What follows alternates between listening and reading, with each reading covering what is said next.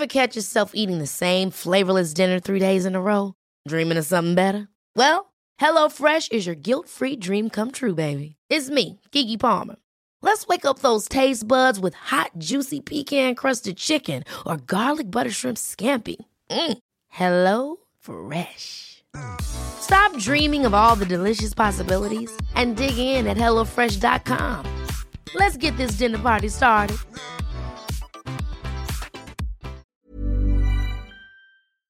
Ukas annonsør i Foreldrerådet er Ekstra. Det er grillsesong. Endelig. Alle dere som har fulgt meg gjennom en lang vinter, vet at jeg har nesten strøket med av kjedsomhet. Men nå kan vi spise ute, vi kan leve ute, vi kan henge ute, og vi kan grille. Ekstra har sitt største grillutvalg noensinne, og hør godt etter nå. Her er en del av grillutvalget deres. Habanero-pølser, salsiccia-pølser, black aged pepper-pølser, cheesy bacon-pølser, beefy burger, cheesy burger, skinny burger, big beefy gourmet-burger, fiskeburger med hvitløk, fiskeburger med bacon-rødbet og søtpotetburger, soppburger, barbecue, grillfilet, svinenakke med oregano og tomat, urtemarinert fårefilet, brisket, eller brisket som det egentlig heter, T-bone steak, flank steak, tomahawk, laksefilet med pesto, laksefilet med sitronskampi med hvitløk og urter, crispy fiskeburger med ost, kyllingfilet med sitron og urter, kylling overlår, gyros, kyllingspyd, smoke barbecue, lårfilet av kylling og entrecôte. Takk for meg. Dette er bare noen av produktene i Ekstra sitt største grillutvalg noensinne, og kommer bl.a. fra Norges mest prisvinnende grillserie, Grill Perfekt.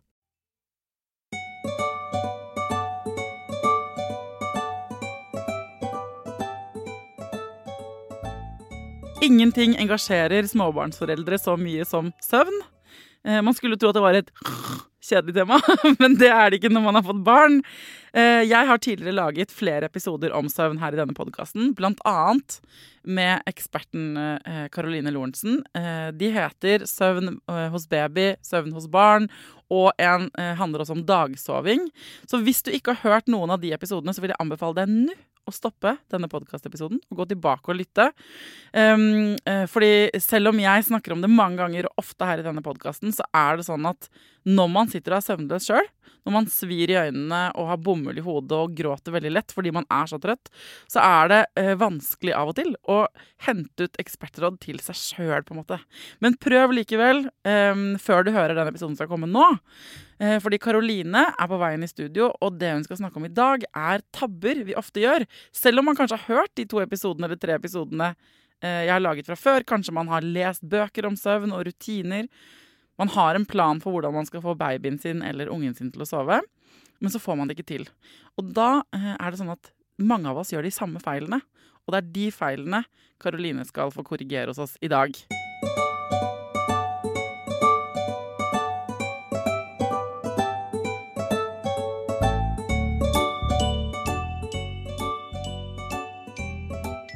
Hjertelig velkommen tilbake til Foreldrerådet, Karoline Lorentzen. Søvnekspert og en favorittgjest, må jeg si. Tusen takk. Jeg har fått så sinnssykt mange eh, meldinger når jeg fortalte at du skulle komme tilbake til Foreldrerådet.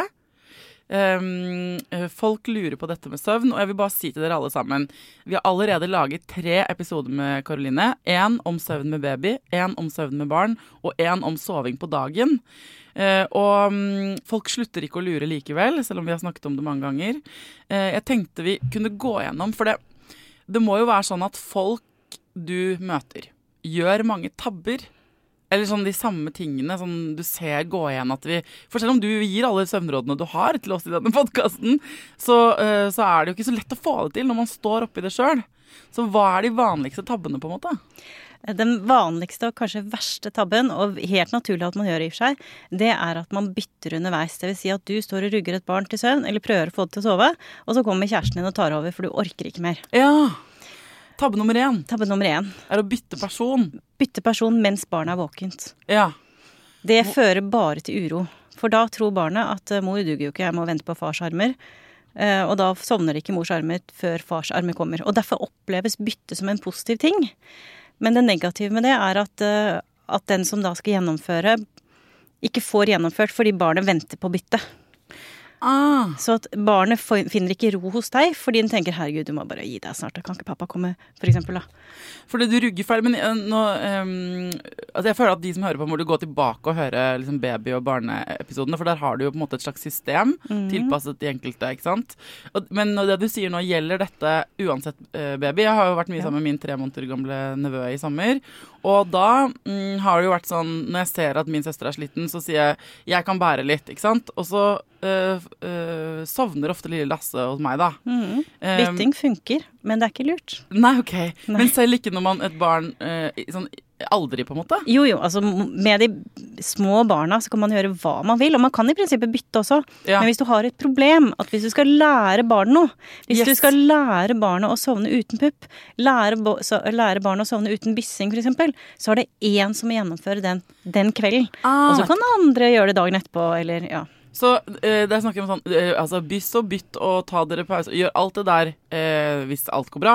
Men hvis dere er sånn nå skal vi prøve å lære en ting på kvelden, kveldsrutinelegging, som er liksom eh, det første man begynner med, em, da må man ta én av gangen. Og da må den personen som starter den rutinen den kvelden, den må være fulladet. Altså, ja. det tenker jeg jo da. Fordi at Jeg pleier å si du må gå på do først, så må du ha med deg kakao, godteri og sjokolade og glosse blader, for her skal du eh, gjennomføre det du skal gjennomføre. ja, ikke sant? Sånn at du må være Det er som en liten topptur. Det er en sånn topptur. Ja, så, du kan, så hvis du tenker sånn Jeg må litt tisse nå, men jeg gidder ikke gjøre det, gjør det etterpå. Ikke feil. Det er først, sånn, du må dekke dine behov, få en klapp på skulderen, gå inn i det som en ekspedisjon, da. Ja. Mm. Eh, bra. Så folk bytter underveis, og det er eh, stort sett fordi de er slitne, da. Ja, ja. Og det, Ja. det skjønner jeg jo. Altså Hvis du har bedt kjæresten din begynne, og så hører du at barnet gråter, så er det jo veldig vanskelig for mammahjertet å stå ute. Man har jo Ja. lyst til å hive far ut av vinduet og ta babyen og putte, legen til puppen. Ja. Men det er bare det at da får ikke barnet lært at far er en trygg person, som jeg lærer nå, og jeg kan jeg sovner med, da. Men hva om du tenker at eh, vedkommende rugger feil? Altså, fordi ofte så Nei. eh, Babyer blir jo liksom vant til en rytme eller Mm. en Ja. Jeg har en del mødre som gjerne vil at far skal gjøre det på sin måte. Ja, hva mener du med det? Det vil si at jeg vil gjerne at du rugger sånn som jeg gjør. Ikke sant? Ja, Og det kan bli veldig mye konflikter av. Eh, og barn skjønner forskjell på mor og far, så far kan godt rugge på sin måte, og mor kan rugge på sin måte. Det er Eller mor ikke- og mor, eller far og far. Eh, bare- ja, eh, ja. Par. Eh, det, er Mm. noe, det er ikke noe viktig, egentlig. Um, jeg har møtt en pappa som ikke kunne bevege armene sine, som var lammet. Så han kunne bare legge babyen, eller bli lagt av babyen på brystet, og babyen lå helt stille hos faren sin, for han skjønte Mm. at her var det jo ikke noe Her skjedde det ikke noe, eller gikk ikke. Mens hos mor krevde barnet masse bevegelse. Åh, det er rart, for jeg diskuterte det her med min kjæreste her forleden om babyer og rugging. Og så, eller jeg sa sånn jeg, jeg lurer på om liksom de menneskene som får sånne babyer som ikke må rugges For jeg husker at jeg hadde fått uh, født han og rugget han i søvn hele det første året. Så fikk søsteren min barn, og så, de, sant, så begynner hun å rugge. Og nå har hun barn nummer to, og vi rugger jo fortsatt. Ja, ja. Og, så, uh, og, så, og vi står og gynger på sånne slynger og rygger på vogn og ikke sant, holder på. Og så blir det sånn her, for det er noe, for det er noen som bare legger babyene dine ned. ikke sant? Ja, ja, men poenget er at ba- barn kan lære alt. Og veldig mange av de mødrene og fedrene, eller foreldrene jeg møter, de har rugget så mye at de har pådratt seg betennelse i skuldre, rygg, hofter, altså overalt. Og da har de jo på en måte tilbudt noe du egentlig ikke kan tilby, for det går utover din egen helse. Mm. Og da må barnet lære å finne roen uten all den rugginga. Og da Ja. fins det forskjellige teknikker på det. Man kan f.eks. en av de beste tingene hvis man skal ha barnet på seg selv, det er å sitte med ryggstøtte med barnet opp mot skulderen. Så kan man rugge rolig frem og tilbake. Ja, ungen vil ikke like det hvis de er vant til med sånn sirkusrugging, men, men de kan lære at det er ok. Ja, Så da vil barnet gråte og knirke og sånn? Ja, syns jeg er en skikkelig dårlig idé. Inntil de skjønner at det er dette jeg får. Og så vil de kjenne at det er varmt og deilig og trygt hos mamma som rugger rolig. Alternativet er at de lærer å roe seg da nede, om det er ved siden av deg på sofaen eller i en seng eller i en vogn. Du kan lære barn hva som helst. Når det diskuteres skrikekurer For vi er jo inne i vepsebolet, du jobber jo midt i vepsebolet, Karoline. Ja. Eh, og jeg blir stadig tagget av engasjerte foreldre i Instagram. På Instagram eh, så blir Foreldrerådet tagget når det legges ut innlegg om sånn mot skrikekurer eller for, eller sånn den debatten der. Og um, det, uh, vi sporer allerede litt av, men jeg føler at vi må si noe om det med en gang. Fordi uh, det som er Et barn vil gråte selv om man ikke eller skriker. Altså, et barn gråter noen ganger. Barnets språk er gråt. Ja. Så du kommer ikke utenom det. Og hvis barnet skal lære noe nytt, så vil det sjelden bli tatt imot med jubel. Det blir stort sett eh, Det har jeg ikke lyst til. Og Så er det med voksne egentlig ofte. Ja, generelt. eh, Så er det sånn du får ikke lov til å røyke med. Det blir dårlig stemning. Men, men det som er at hvis du skal lære barn noe, så må du på en måte være forberedt på det. Du må Ja. vite at barnet mitt kommer ikke til å bli glad når det skal lære å sovne selv i sengen sin. Det kommer til å bli en jeg kaller det en emosjonell karusell. Først er det sånn Hæ, skal jeg bli lagt her? Skjønner jeg ingenting av. Mamma, dette skjønner jeg ikke. Dette går ikke. Og så blir barnet veldig sint og fortvilet. Og det må, den følelsen må de få lov til å kjenne på. Men da bli støttet, trygget, holdt sett. Men de må på en måte gjennom den følelsen. Etter å være sint, så går man inn i lei seg. Og så til slutt så gir man opp og resignerer. Det er den emosjonelle karusellen man går igjennom når man blir avvist.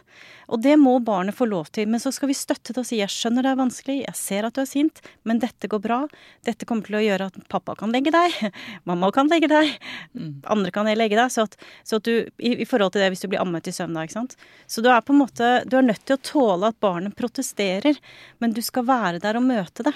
Men det er jo her alle her, her hatet disse kommentarfeltene ligger. Mm. Fordi man blir på en måte eksperter som egentlig er vant til å bli Eller som blir sett på så mye mer strenge enn deg, på en måte, eller brutale. Mm. Som blir jo kalt sånn ikke sant? At du, du går fra barnet ditt, at nettopp denne resignasjonen, at det er det verste du kan gjøre mot ungen din. At barnet ditt gir opp og roper på deg mens du sitter ved siden av. Ja, men da har de misforstått det essensielle, da. Ja. Og det er at man blir sint hvis man blir avvist, men man blir ikke redd. Mm. Det som skjedde med Ferber, og er på en måte utgangspunktet til mye av dette sinnet, det er at Ferber sa at man skulle gå ut av rommet. ja. Og da når man forlater et barn som ikke har et tidsperspektiv, som ikke aner hvor, eh, hvor de er hen i verden, så blir de redde. Og det er jo fordi det ligger i instinktet vårt at et spedbarn alene er i fare. Og da settes det i gang helt andre systemer i kroppen med angst og adrenalin Ja. og diverse. Eh, og det tar lang tid for barnet å roe seg igjen på etterpå. Og det er ikke så bra for hjernen for små barn, blant annet. Så det, den stressen er helt unødvendig. Men det å si til barnet ditt 'her er jeg, jeg passer på deg', du ligger ved siden av meg, jeg tar på deg, jeg ser deg, eh, men du kan dessverre ikke sovne til puppen, for mamma begynner å få vondt overalt, det er ikke farlig. Nei. Nei. For da er de ikke redde. Da er de sinna Ikke og lei seg. Og du kjenner jo selv hvis du er sint, da kan du Mm. løfte en bil. Hvis du er redd, så stivner man, og det er helt andre ting som skjer i kroppen. Ja. Ja, så det er det, det er litt er vanskelig å se forskjell på det med babyer, fordi de blir veldig sin... De blir jo mm, Hvis de øh, ikke får lov sovner på den vante måten, da, eksempel hvis jeg skal rugge Lasse, og han Nå er jeg veldig god til å rugge min øh, lille nevø Lasse, da, men, men øh, hvis han liksom blir sur, øh, øh, så får man jo sånn Å nei, nå hauser han seg opp. Så man prøver man på en måte å for det er vanskeligere da, for da må de gjennom at de blir sinte, og så må de roe seg ned igjen. Og Ja. da kan de ikke sovne før etter det. Ja, men det er jo sånn at små barn trenger reguleringshjelp. Ja. Ikke sant? De vet ikke hva som er farlig og hva som ikke er farlig. Nei. Og når du sier til barnet ditt at nå skal du lære å sovne uten puppen, så vil de oppleve det at verden faller sammen. Og Mm. for dem er det farlig, for de har aldri sovnet uten puppen før. Så de vil kjenne på disse følelsene. Men så er det noe med hvordan vi møter dem. Ja. Hvis du da møter sier, vet du hva, lille Lasse, det går kjempefint. Ja, jeg Du skal bare- puppen til å Nei, nei, jeg vet det, men jeg brukte det. Det navnet var det som falt. Men, Ja. men, men jeg er her og passer på deg. Jeg vet at du føler sinne, angst, frustrasjon. Men det kommer til å gå bra. Og så er det dine følelser som skal hjelpe han i å bli rolig. Så hvis du er godt forberedt, og det er det aller viktigste, er derfor du skal ha med deg kakesjokolade og diverse, det er fordi hvis du er rolig, så kan du lære bort noe. Nettopp. Ja. Men hvis du blir stressa og frustrert og lei deg og kanskje litt redd sjøl, så går det det ikke til å gå så bra. Jo, det går bra, men det, det vil være vanskeligere for barnet. Så jeg pleier å Jeg har jo en del aleneforeldre, og de er ofte mye mer slitne enn de som kan dele på dette greiene her. Og så ja, det gjør ingenting om du blir lei deg. Det er mange som griner sammen med ungene sine, så jeg skjønner at det er vanskelig vondt for deg, og det er vanskelig vondt for meg å lære deg noe nytt. Men på den andre siden av denne emosjonelle karusellen som jeg snakker om, så får du et barn som legger seg ned, og som slapper av. Og koser seg og sovner. Ja, så Det er det der barnepsykologene som vi snakker om i andre, altså med i andre episoder, da, som sier at det er noe med at vi skal være på en måte større og tryggere og klokere enn barna våre. Eh, og det der å romme følelsene deres. altså sånn, Ja, vi kan begge være lei oss, men det er jeg som er voksen, og vi finner ut av dette. på en Ja. måte. Og jeg gir meg ikke. Nei. For det er det, det som noen gjør, er at de blir sånn Nei, etter tre kvarter, orker ikke mer, så da la jeg den til puppen. Og da tenker barnet herlighet, skal jeg skrike i tre kvarter før mor skjønner hva jeg vil? Ja, det er jo kjempestress. Ja, kjempestress og veldig dårlig ting å lære bort. Ja. Så at man må være forberedt på hva skal jeg. Jeg vet barnet ikke kommer til å ta det bort med, med jubel. De kommer til å bli sinte, lei seg og fortvila. Men, men det som skjer um, Jeg pleier å sammenligne med hvis du ligger ved siden av kjæresten din, og så ligger dere og prater, og så sier kjæresten din natta, og så legger han seg til rette, og så fortsetter du å prate. Da får ikke han sove, for du forstyrrer innsovningen hans. Og Hvis du klapper ham på ryggen, så sovner han iallfall ikke. Så at poenget er at når vi sovner, når vi legger oss ned for å sovne, så er det en veldig introvert opplevelse. Vi går inn i vår egen beveg eller inn i vår egen liggestilling, og så bare slapper vi av, og så sovner vi. Det er det vi skal hjelpe barnet vårt i, til å få. Og når barnet er sliten av å protestere og si at du er kjempedum som ikke tar meg opp og gir meg pupp, for det er det jeg kan. Nå er jeg skikkelig sliten, jeg er kjempetrøtt, og så bare legger han seg der, og så kjenner han jeg liker jo egentlig ganske godt, og jeg er ren og pen. Jeg ligger i Norge veldig trygt, og jeg er mett i magen. Uh, dette var digg. Sovne. Ja. Det, de skal erfare det. Vi kan ikke fortelle en seks måneder gammel baby at det og det og det kommer til å skje. Nei. De må erfare det. Og så må vi som voksne vite at dette skjer. Jeg kommer til å være våken i de neste fire timene. Ungen krammer ikke til å klare å være våken i fire timer. Men, men de kommer til å måtte gå gjennom den emosjonelle karusellen. Og det må vi godta. Vi bor i et uh, demokrati. Det er lov å skrike og si 'jeg syns det er en dårlig idé'. Ja, sant? De har lov til å uttrykke og synes, at det er, eh, og synes det er kjipt. Det er jo, Der kommer inn en sånn herre Hva er dine følelser, og hva er barnets? Ikke sant? For at eh, det kan være veldig ofte sånn at eh, det, altså sånn, ja, At barna våre har det litt tøft eller er lei seg. Og det er jo med eldre barn òg, at det er vanskeligere for oss enn det er for dem. Altså For det er så skamfullt, og man føler at man det bare trykker på alle knappene da når man står der og barnet er fortvila. Ja. Og mye av livet handler jo om å tåle litt ubehag. Ja. ja. Og så vite okay. hvorfor, hvorfor gjør jeg det. Jo, fordi jeg vil at barnet skal kunne bli lagt av kjæresten min. Mm. Ikke sant? Og det er bra for familieøkonomien Mm. at eh, alle kan legge an. Eller begge kan legge an. Så det er noe med å liksom og, og det å lære barn å sovne selv, det kan man gjøre fra de er åtte uker. Og man kan godt vente til de er ti måneder. Altså det spiller ingen rolle. Nei, man må bare gjøre deres, det som funker. Ja, og hvis man har et system hjemme som funker nå Det er ingen som Det var en jeg snakket med som var sånn Men må man ha sånn leggerutiner?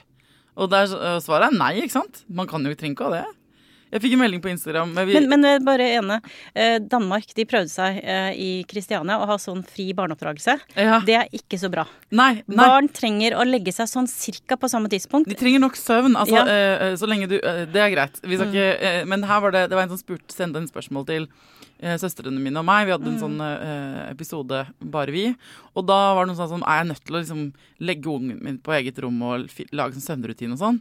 Og, vi, eh, og vi, da svarte jo ikke vi som eksperter, men sånn Nei! Altså sånn sto, Det er så mange ting folk, og jeg inkludert, går rundt og tror at man øh, føler at man bør. Og så er det egentlig Så første bud er sånn mm, eh, Syns vi dette funker? Altså, Hvis vi i familien vår syns dette fungerer, det vi driver med, kan det være så rart som bare, bare det. Ja, ja. Så lenge barnet ditt får nok søvn og barnet ditt sine behov er dekket, og dine behov er dekket, så er det topp. Ja. Men det er hvis du ikke syns det er topp, så det er derfor du er her. Ja. Sant? Det, er, eh, det er da man kan begynne å se på alternative løsninger. Mm.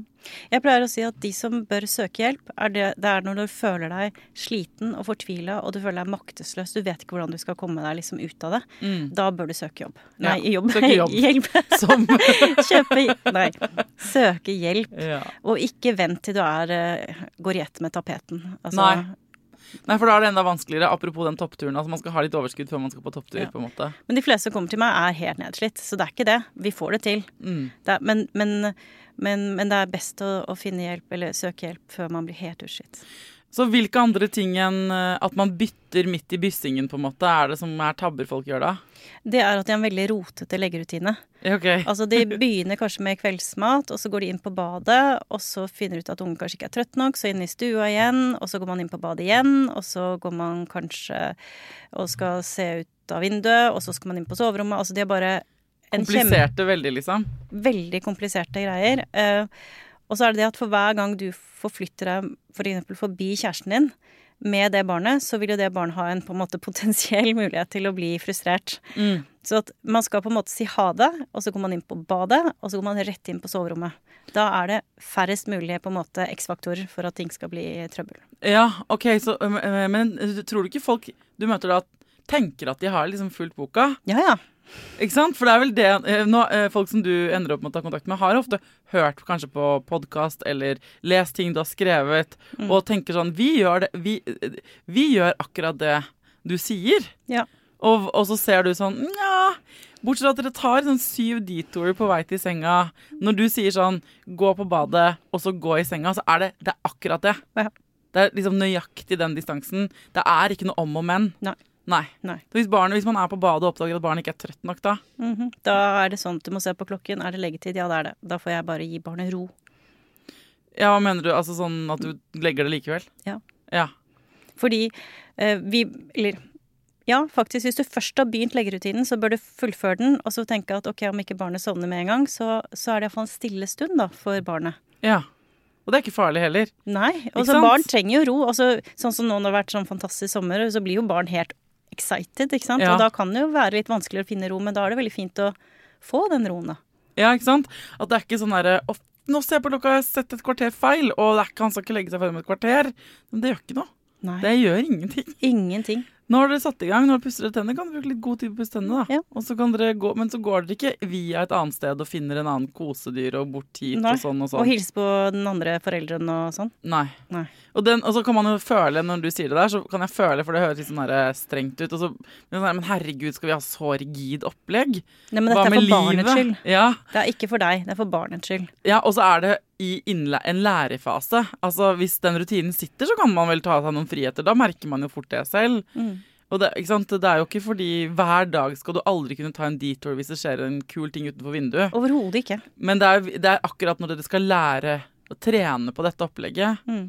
Det er litt som eh, hvis man hadde trent nå liksom, til OL, og så hadde man hver gang man skal på en måte Man lager en plan, og så bare OK, jeg skal hoppe stavsprang over der. Men på vei bort til liksom hinderet, så eh, stopper du for å knytte skoene, eller altså, sånn, du, kan ikke, du må på en måte gjøre akkurat det når du skal gjøre akkurat det. Ja. Man må ha Um, fokus. Ja. Litt dårlig eksempel, kanskje, men ja. Ja. Men det er en annen ting som jeg pleier å si til foreldre, det er at man før man går på badet med barnet, og har jo så klart bestemt hvem som skal gjøre jobben, eh, så rydder man kjøkken og stue, så den som da ikke legger barn, kan bare sette seg rett ned og slappe av. Oh, chill. Ja, og da er det veldig deilig å si natta til kjæreste og barn, og vite at nå har jeg fri.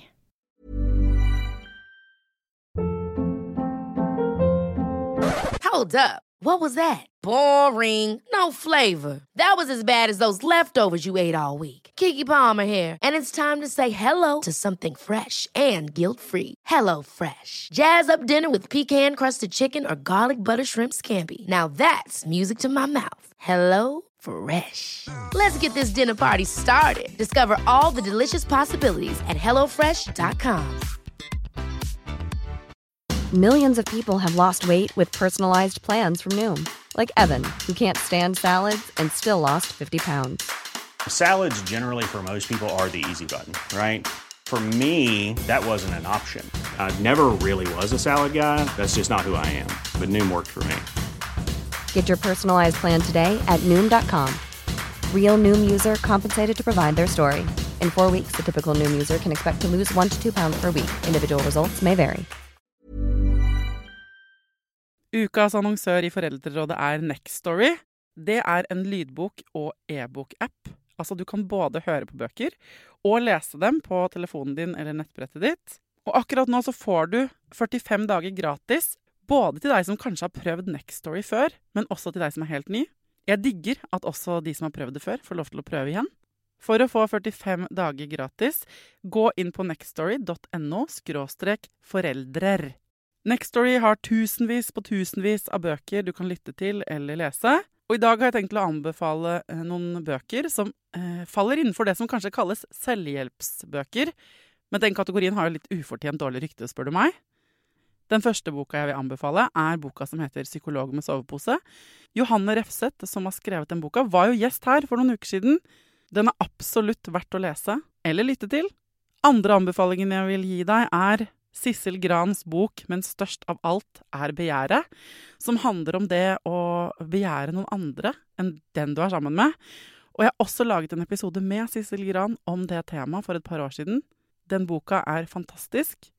Hvis du har lyst til å prøve ut Next Story for første gang, eller eh, har prøvd ut før, men vi prøver det ut igjen, helt gratis i 45 dager. Gå inn på nextstory.no skråstrek foreldrer. Istedenfor sånn Kan ikke du rydde kjøkkenet? Ja, eh, og at det er masse sånn kling og klang fra kjøkkenet. Det også. Eh, som jo er liksom de verste sånn gryter som settes på plass i gryteskap, er jo på en måte det minst leggevennlige for alle, spør du meg, da. Mm. Um, men hvis det er sånn at man vil lære barn å sovne fordi man har flere barn i huset, og man vil lære det at det er litt bakgrunnsstøy, så er det jo lurt at det er litt bakgrunnsstøy også når man legger da. Ja, men ikke sånn kling-klang høyt. Altså, da er det mye bedre å ha på TV-en som sånn jevn dur. For Ja. da gjør det ikke at det, det kommer en høy lyd. Men hvis det er helt tyst, og så sier det bang, så vekker du alle. Ja. Så at, eh, og da kommer du inn der med at du kan ha en radio utenfor, utenfor døren, eller du kan sette på TV-en i stua, nettopp for å gi den litt sånn jevne lyden, Mm. trygge lyden, da. Eh, Hva tenker du om bruken av white noise? Jeg, eh, når jeg passet på lille Alfred her forleden, så, eh, så altså Fordi det er en av de triksene jeg kan fra da jeg drev og bysset tid med han. Så gikk jeg rett bort under kjøkkenvifta når han knirka litt. Og det funker jo som bare rakkeren. Og så satte jeg på vasken en annen anledning, og så gikk jeg på YouTube og fant sånn white noise for babies, og det, det funker jo, det. Jeg er veldig for det. Å ja. Mm. Mm.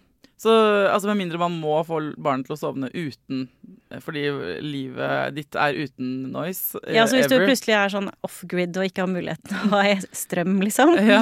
så Nei, altså- finne en bekk i tre. en bekk. Ja. Nei, altså det er bare å bruke de triksene man kan. Det som jeg er opptatt av, er at du som foreldre er ansvarlig for din egen helse fysisk og psykisk. Så hvis du går rundt og bysser på et barn til du får betennelser overalt, så har du gått for langt. Mm. Men en sånn white noise, den står jo og går av seg selv. Ikke sant? Ja. Um, ok, Er det noen flere tabber? Altså så ikke, At vi bytter underveis i byssingen? At vi roter til rutinen? At den blir for komplisert med Mm. for mange deler? Den skal være så enkel og overførbar som mulig. Hva med det at liksom eh, foreldre Du har jo sagt litt om det, da, men at eh, de som skal legge, eh, gjør ting på ulike måter. Altså Det gjør ingenting. Det gjør ingenting. Nei. Og det har vært mange som prøver liksom å få far til å gjøre det på sin måte, eller mor til å gjøre det for det, eller den andre for gjøre det på sin måte. Og det fører til masse konflikter. Ja. Så at eh, det gjør ingenting. Far og eller foreldre kan gjøre akkurat hva de vil. Eller bestemor eller bestefar eller ikke sant, den som skal Mm. legge barnet. Ja, men det er en annen ting. Altså Hvis du skal ha andre til å passe barnet ditt, så er det ikke de som skal lære barnet rutiner og grensesetting og sånne ting. Så jeg pleier å si at hvis du låner ungen din bort til besteforeldre eller tante onkel, så bare la de kose seg. Det er det aller viktigste. Du kan fortelle 'dette pleier vi å gjøre i leggerutinen', men hvis ikke det funker, så kan han sitte i sengen og se på 'Skal vi danse' til de sovner. Eller trille trur klokken 11 om kvelden. Det viktigste for barnepassere og ditt barn er at de har det fint. Ikke sant? Mm. Ja, det er en veldig digg og konkret og tydelig melding det der da, Karoline. Altså, for jeg er litt enig, jeg måtte ta det med, med mamma og pappa da tiden man var yngre, og vi hadde en sånn sommer, fordi det ble sånn vanskelig for meg på hytta at de også skulle oppdra han. Så jeg måtte liksom ta en sånn familiemøte da ha- ha- tiden man hadde lagt seg, og si sånn, ok, jeg, det, jeg skjønner hva dere driver med, jeg skjønner det er naturlig for dere å liksom ro, altså da var det oppdragelsesting da, men sånn, si sånn, sitt stille ved bordet og, men da blir vi tre voksne som driver og snakker til min unge, og dere er besteforeldre. Det vil si at det er min jobb å ta de tingene der, og så kan dere få lov til å kjøpe sånn ekstra stor island og sånn. Det betyr ikke at han skal liksom, dere må selvfølgelig si fra og grensesette og alt sånn, men, men hvis, vi kan ikke bli, det kan ikke være sånn at når jeg gir beskjed ved bordet, så begynner dere å kore. For da føler han at han får kjeft fra tre store personer ved samme bord. Og det, det eh, tok meg bare si til andre foreldre som skal ut i den der besteforeldrerund, eller et lite familiemøte der. Det var litt vanskeligere enn jeg hadde trodd. Både for meg å gi beskjed om det, og for dem å ta det imot. Og senest nå i sommer så måtte mamma og jeg ha en litt sånn oppfriskning på den praten. Fordi eh, Hei, mamma, jeg elsker deg. Men, men akkurat det der tror jeg man ikke ser selv. Og foreldrene mine er jo eh, med mitt barn Eller altså, mamma er jo mitt barn sånn som hun var med meg, på en måte, eller på mange måter helt likt. da. Og, det, og det skjønne at det er en annen rolle. Du trenger ikke å være oppdrager nødvendigvis. Kan Det er veldig sånn viktig at det ikke er det. Ja, For ett sted må barna ha fri. Og si at det barna er litt sånn som blir veldig excited og lager litt dyd når de er veldig lykkelige. mm, Eh, Så skal ikke Nei, som du sier, det blir for mange som skal oppdra. Jeg sier faktisk at er, hvis man er to foreldre, at det er kun én foreldre hvis du har en spisesituasjon, som da skal følge opp spisesituasjonen. mm, Ikke begge to, nettopp for det blir for voldsomt. mm. Og da blir det dårligere læring, rett og slett. Ja.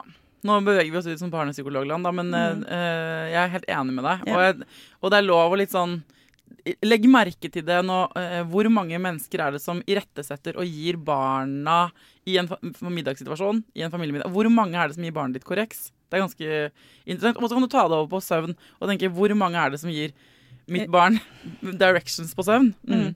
Ja, altså veldig mange foreldre føler jo at de må gjøre ting fordi andre sier ja, men du må jo bare gjøre sånn og du må jo bare gjøre sånn. Mm. Så det er veldig mange som styrer med andres oppdragelser generelt, om det er eh, Ja. søvn eller hva det nå skal være.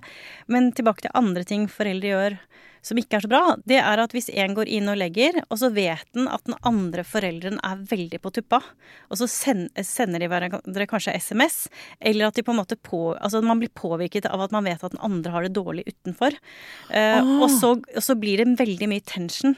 For når man skal lære et barn, eller være sammen med et barn i leggesituasjon, så bør man jo være så rolig man kan. Mm. Men hvis man da får SMS fra kjæresten din om at eh, du skal komme og ta over nå, eller Hører at hun gråter ja, nå. hører at hun gråter. Tar du han opp, eller eh, tar du og gjør ditt, eller Altså kommer med sånne Så jeg pleier å si at den som ikke har ansvar, gå din vei. Ja. Ja. Én gjør det. Så det å forstyrre hverandre, det er heller ikke så ok. Ja, og i hvert fall vite om det, da. Så hvis den som skal legge, er eh, litt stressa. For det, det kan jo også være støtte. Altså hvis SMS-en Ja. er støtte. Det er noe. Sånn 'Nå står du bra i det. Keep it up'.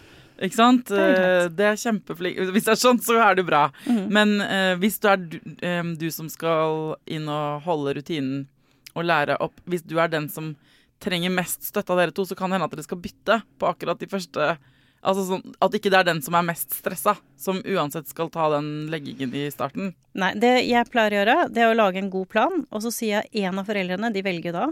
Hvis det er mor som har bryster og ammer i sønn, så er det hun som må begynne. Mm. Og da er det hun som tar to dager, og så tar da den andre to dager. Etter det bytter man likt. Grunnen til at jeg er litt streng på at man begynner etter to dager og to dager, er fordi noen foreldre finner ut at dette gikk jo veldig bra. Dette gjør jeg selv. Ja. Og da kommer den andre ikke til. Nei, ikke sant? Og så er det sånn at det er, og, og det er noe med at det å føle seg trygg i alle overganger med barna sine er veldig godt. Det er godt å vite jeg kan legge barnet mitt, og du kan dra på hyttetur, det går kjempefint. Enn Mm. at jeg, jeg er helt avhengig av at du kommer hjem, altså, for jeg får ikke dette her til. Ikke Så, så det er veldig, jeg hiver på en måte foreldrene inn i at begge må med en gang. Ja, og så tror jeg eh, den, det ubehaget man kan kjenne på da, hvis man er blitt god på det selv Altså, jeg merker det bare eh, eh, etter liksom Ja, jeg må ta den babyen jeg har sett mest i det siste, da, lille Lasse, som eksempel. At jeg har blitt i sommer sånn skikkelig god til å få han til å sove. Og så kan jeg se sånn selv nesten når liksom moren hans skal holde han, eller skjønner du, faren hans, eller sånn, at jeg, jeg, kunne, jeg måtte tulle med deg, for jeg kjente sånn du velger det. Sånn. Og det er helt sykt hvor fort man bare anerkjenner hvor fort man får litt sånn eierskap, selvfølgelig til ditt eget barn. Altså, det er jo det Du skal ha mest eierskap til av alt i hele verden. Du er programmert til å på en måte ville beskytte det for alt. Men legg merke til inni deg sjæl hvor fort du får det der antennene på, og hvor mye du liksom syns noe som avviker fra det du gjør, kan føles litt feil. Ja, og da kommer det der med å blande seg inn. Og det var egentlig det jeg prøvde å si i stad, som kanskje skal bli feil ut, men det der med at noen skal instruere deg i å finne ut av hvordan du skal ordne din unge. Ja. Uh, og hvis det da er snakk om den ene forelderen som da hele tiden blir hakket på Det er feil, det er feil, du må gjøre det sånn, du må gjøre Ja. det sånn. Så mister den personen veldig selvfølelse. Ja. Uh, så, og da må man tenke, hvis, du er, hvis den er den ammende mammaen, så har jo hun kanskje hatt tre-fire måneder nesten eksklusiv øvelsestid. Mm. Uh, og da vil jo den andre forelderen knote litt i begynnelsen. Mm. Men de må få knota seg gjennom, slik at eh, barnet og denne forelderen også får en god Ja. relasjon og en, og en øvelse, da. Så til eh, hvis det er ammende mammaen som starter denne rutinen, og igjen, folkens, gå og hør på hele episoden om søvn med baby, for der går vi gjennom liksom hele liksom, skritt for skritt. Men hvis det er den ammende mammaen som begynner i to dager, dag tre, når medmor eller pappa eller den andre som skal eh, øve på dette, skal inn og gjøre det, så må det kjøkkenbordet være ryddet, det må være ferdig når, når eh, begynner, og så må den ammende mammaen gå et annet sted. Altså ta med deg iPaden og binge en TV-serie et annet sted i huset. Gå deg en tur. Kom deg ut. Gå ut en tur. Ta på headset og ring en venninne. Gjør et eller annet sånt ikke du hører, ikke er i nærheten. Eller ikke ta med deg mobilen så ingen kan sende deg vanskelige meldinger. You've got this. Sørg for, bare på forhånd, at eh, personen som skal sitte sammen med barnet ditt, altså den andre forelderen eller hvem det er da, du har betrodd denne viktige oppgaven til, som du samarbeider med, at den har alt det snackset den trenger på sin lille ekspedisjon. Eh, og liksom er full av eh, pepper. Men hvis, hvis man blir stående i Og vi må bare understreke at intensjonene her er jo bare alltid gode. Sånn at det er ingen problem med å forstå sånn med at man bare vil hverandre det beste, og man vil jo bare hjelpe. Og det gjelder både den liksom backseat-driveren som sitter utenfor, og den som sitter der inne. Det er jo sant, det er bare at man er kanskje lav på ressurser, man er kanskje sliten, man har meninger, og så blir man ikke den beste utgaven av seg sjøl. Og så, ja. Og så er det det, det høres mye verre ut på utsiden av den døren enn inne. ja. Fordi du kan akkurat ha løftet opp ungen din og trøste og legger den ned igjen, og så begynner barnet å gråte igjen. Og så den ute tror jo liksom at du sitter med sånne voodoo-nåler og plager ungen, ikke sant. Så det, det, er, det er veldig stor forskjell på inne og ute. Mm. Ja, Man skal holde underkjenne, man skal ikke underkjenne den derre instinkt, instinktive eh, Det instinktive ubehaget som vekkes i alle mennesker når en baby gråter. Altså, det er helt utrolig Ja, ja. Altså, vi får jo melkespreng. Ja, jeg får det fortsatt ti år etter ramming. Ikke melkespreng, men jeg kan kjenne de puppene, på en måte. Ja. Det er helt uh, ko-ko. Mhm. Eh, men også sånn eh, bare andres barn. Og dette var jo før jeg fikk barn selv òg. Altså, hvor irriterende det er med barn som gråter på et fly, f.eks. For, Ja. for de av oss som husker hvordan det var å fly. Ja, ja. men, eh, men altså, den der, at det er en alarm, det, er, det er ment genetisk til å gjøre oss oppmerksomme. Mm. Eh, naturen har utviklet det mest effektive. Mm. den mest effektive lyden for at vi skal lytte, på en måte. Mm. Altså, sirener ligner litt på babygråt. Altså, jeg tenker sånn, Hvis de hadde lignet enda mer, så hadde folk sluppet det mer frem i trafikken. Hvis du skjønner hva jeg mener. Ja. Ok, Er det flere tabber du har lyst til å ta opp, eller? Ja, eller tabbe og tabbe. Altså, man gjør så godt man kan. Men, men det som veldig mange sliter med, er jo å holde roen. Ja. Greie å puste og tenke 'dette går bra'. At du må tenke at dine emosjoner har faktisk en påvirkning. ja så det er, Vi har laget en ganske nylig en episode som heter 'Følefeller', med en eh, barnepsykolog, eller en psykolog. Og det er jo akkurat den eh, Vi kan høre på den nå, for det handler om sånn eh, Hva er mine følelser i denne situasjonen, og hvordan kommer de å gjøre at jeg ikke klarer å være helt til stede for min unge? Og når det gjelder legging, det er jo ingen steder som er så minefeltsaktige som det. I hvert fall hvis man er sliten. Så akkurat det der, hvordan kan du eh, som skal ut på ekspedisjonen, bevare roen? For det, Ja. den andre ekspedisjonsdeltakeren, nemlig barnet, kommer ikke til å bevare roen. Nei. Så hva gjør du da? Det du gjør, er at du forbereder deg godt. Mm. Og det jeg pleier å si til foreldre, vit allerede på morgenen om du skal ha ansvaret for legging, f.eks. Slik Mm. at du kan forberede deg på å spise nok, drikke nok, hvile nok. Og tenke at akkurat nå skal jeg lære barnet mitt å kose seg, og da må jeg faktisk greie å kose seg meg, jeg òg. Derfor er jeg veldig opptatt i legesituasjonen, når man da har sunget og klappet og gjort det man skal, og sier 'natta, kjære, nå skal du sovne', at man gjør noe for seg selv. Og det er det en del som reagerer på. 'Hæ, skal jeg sitte på mobilen min eller se på Netflix eller lese bok nå?' Jeg sier ja, det skal du faktisk, for barnet skal lære at det er trygt å være hos deg. Men du er på en måte litt ferdig med dagen, så du holder nå på med noe for deg selv. Og vi lever nå dessverre i en tid hvor mobilen brukes til absolutt alt, også å se på Netflix eller jobbe. Så det må barn da lære at man da gjør. Men man er ikke sånn at man ignorerer barnet sitt totalt. Det er bare det at de er opptatt. Men hvis du sitter ved siden av kjæresten din i sofaen, og så ser du at han leser bok eller holder på med noe, og så ser du bort og tenker ah, han er den kjekkeste mannen i hele verden, og så kan du bare kjenne på hvor trygt det er at han sitter her. Det er det vi skal oppnå. Vi skal oppnå at barnet skal oppleve så trygt at mamma sitter og koser seg. Og det er også lettere å holde hodet kaldt når man er opptatt med noe. Ja, Så det hjelper litt i den prosessen at du er litt opptatt med boken din, da, eller hva du velger. Ja, jeg syns det kan være skikkelig koselig. Så, uh, både nå, hvis uh, min kjæreste velger å lese på sengen lenger enn meg, så sier han alltid sånn 'Skal jeg slukke, skal jeg slukke hvis du skal sove?' Så jeg nei, nei, nei, bare, le, bare les. Og uh, på samme måte som da jeg var barn, syns det var koselig å høre mamma og pappa tusle ned på kjøkkenet og småprate. Jeg kunne liksom høre den lyden opp til barnerommet mitt. Det var noe trygt og fint. Eller når man er på hytta og er, man er på liksom mindre rom, og man hører at liksom noen vasker opp eller hold, spiller brettspill eller noe sånt. Når man er liten, Jeg har sånn gode minner til den derre Ja. Det er noe mer trygt i at de holder på med sitt, ikke sant? Enn at de sitter og stirrer på meg. Ja, og da, det var den, var den feilen mange gjør, at de skal late som de skal sove selv. Ja. Ja, De legger seg i sengen ved siden av ungen og lukker øynene og bare 'nå skal jeg sove', og så håper jeg du gjør det også. Ja. Det er jo helt teit. Ikke sant? Vi er voksne, skal absolutt ikke sove. Sett deg i en god stol eller i sengen med masse puter i ryggen. Igjen med masse godteri og sjokolade og diverse du trenger. Og da noe du faktisk skal gjøre, om det er strikketøy eller lesebok, da. Og så si 'her er jeg, og jeg skal passe på deg', og, og ha det trygt og godt med deg helt til du sovner. Men nå er jeg ferdig, liksom. Jeg har sagt natta, så jeg holder på med mitt. Mm. Her Jeg- inne i dette samme rommet hvor du er. Ja.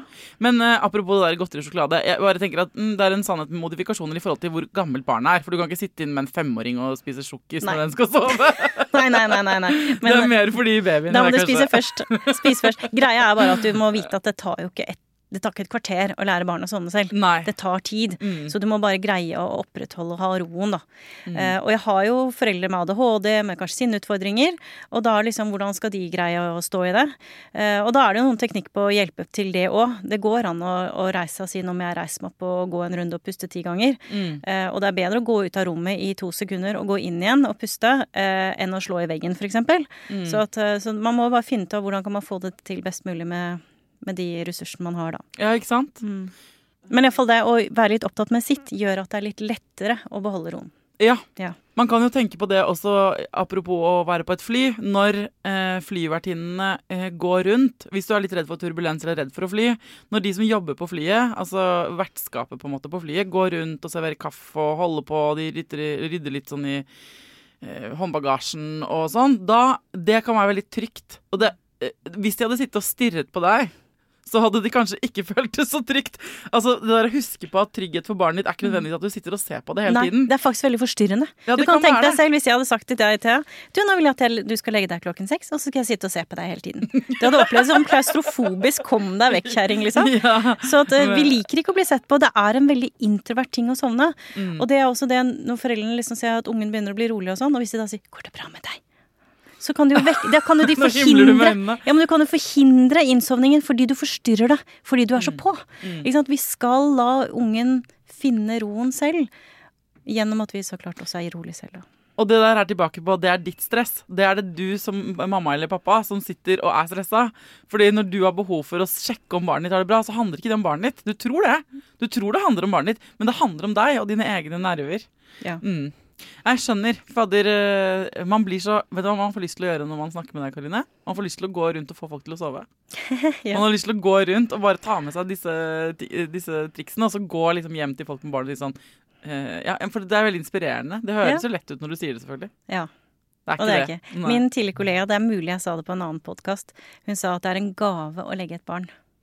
Åh, nå er det noen foreldre som sier åh, og det er noen som sier sånn fy faen, det er Det ikke. jeg tenkte det siste. Jeg tenkte jeg hadde to som var barn og bare åh, det er altfor mye for meg.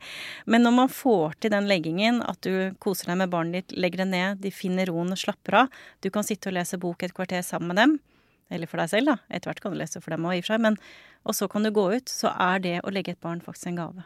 Ja, eh, Når du har vært her tidligere, så har jeg fått sånne meldinger etterpå, for jeg har bedt om det. Jeg vil be om det igjen. Hvis dere nå, etter å ha hørt eh, de to eller tre foregående episodene og denne her, får liksom ny giv på liksom leggerutine hjemme og, eh, og finne ut av dette, og så får dere det til, så vil jeg gjerne høre fra dere. For jeg har fått noen, jeg har videresendt noen av dem til deg, eh, vet jeg. Men jeg får st- støtt og stadig fortsatt sånne meldinger fra folk som bare Fy faen, Thea! Jeg klarte det! Nå sitter jeg her og har en kveld sammen med kjæresten min, og barnet sovnet, og det gikk så bra, og jeg takk og takk og takk. Og jeg blir sånn Herregud, gullmedalje til dere! Dere er så flinke sånn.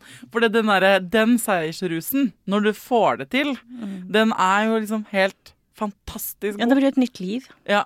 Faktisk. Så hvis dere får det til, hvis dere prøver ut, send meg gjerne en tilbakemelding. Og hvis ikke det går, send også gjerne en tilbakemelding. Ehm, jeg tror du må komme tilbake, og så må vi ta eh, så mange spørsmål fra lyttere eh, som overhodet mulig. Er du klar for det, Karoline? Ja, ja, jeg kommer.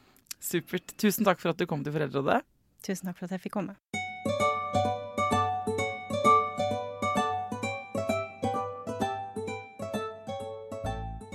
Siden søvn engasjerer noe så inn i helvete i denne podkasten og i livet generelt, så har jeg åpnet innboksen på Instagram for å sende inn soveproblemer. Karoline kommer tilbake allerede eh, til neste uke. Jeg lager to ukers søvnspesial nå.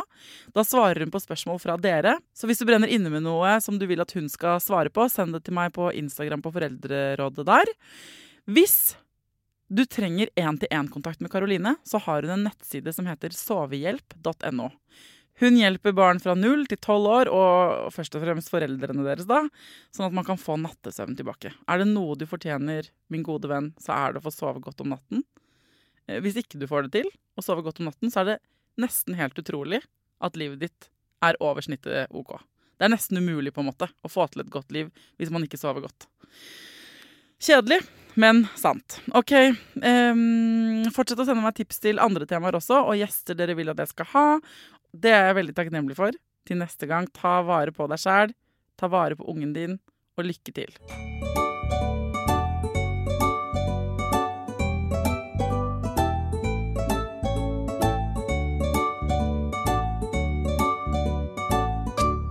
Produsert av Klinge.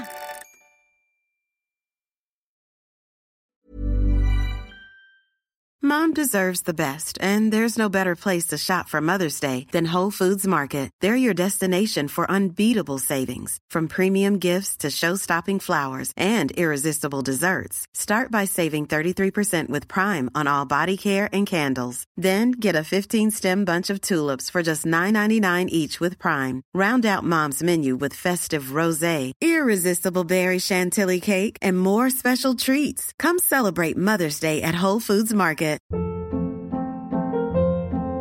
Hold up. What was that? Boring. No flavor. That was as bad as those leftovers you ate all week. Kiki Palmer here, and it's time to say hello to something fresh and guilt-free. Hello Fresh. Jazz up dinner with pecan-crusted chicken or garlic butter shrimp scampi. Now that's music to my mouth. Hello Fresh. Let's get this dinner party started. Discover all the delicious possibilities at hellofresh.com.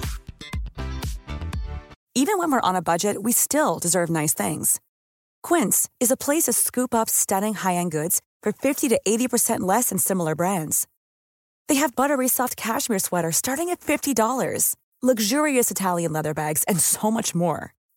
Plus, Quince only works with factories that use safe, ethical, and responsible manufacturing. Get the high-end goods you'll love without the high price tag with Quince. Go to quince.com slash style for free shipping and 365-day returns. Mom deserves the best, and there's no better place to shop for Mother's Day than Whole Foods Market. They're your destination for unbeatable savings, from premium gifts to show-stopping flowers and irresistible desserts. Start by saving 33% with Prime on all body care and candles. Then get a 15-stem bunch of tulips for just $9.99 each with Prime. Round out Mom's menu with festive rosé, irresistible berry chantilly cake, and more special treats. Come celebrate Mother's Day at Whole Foods Market.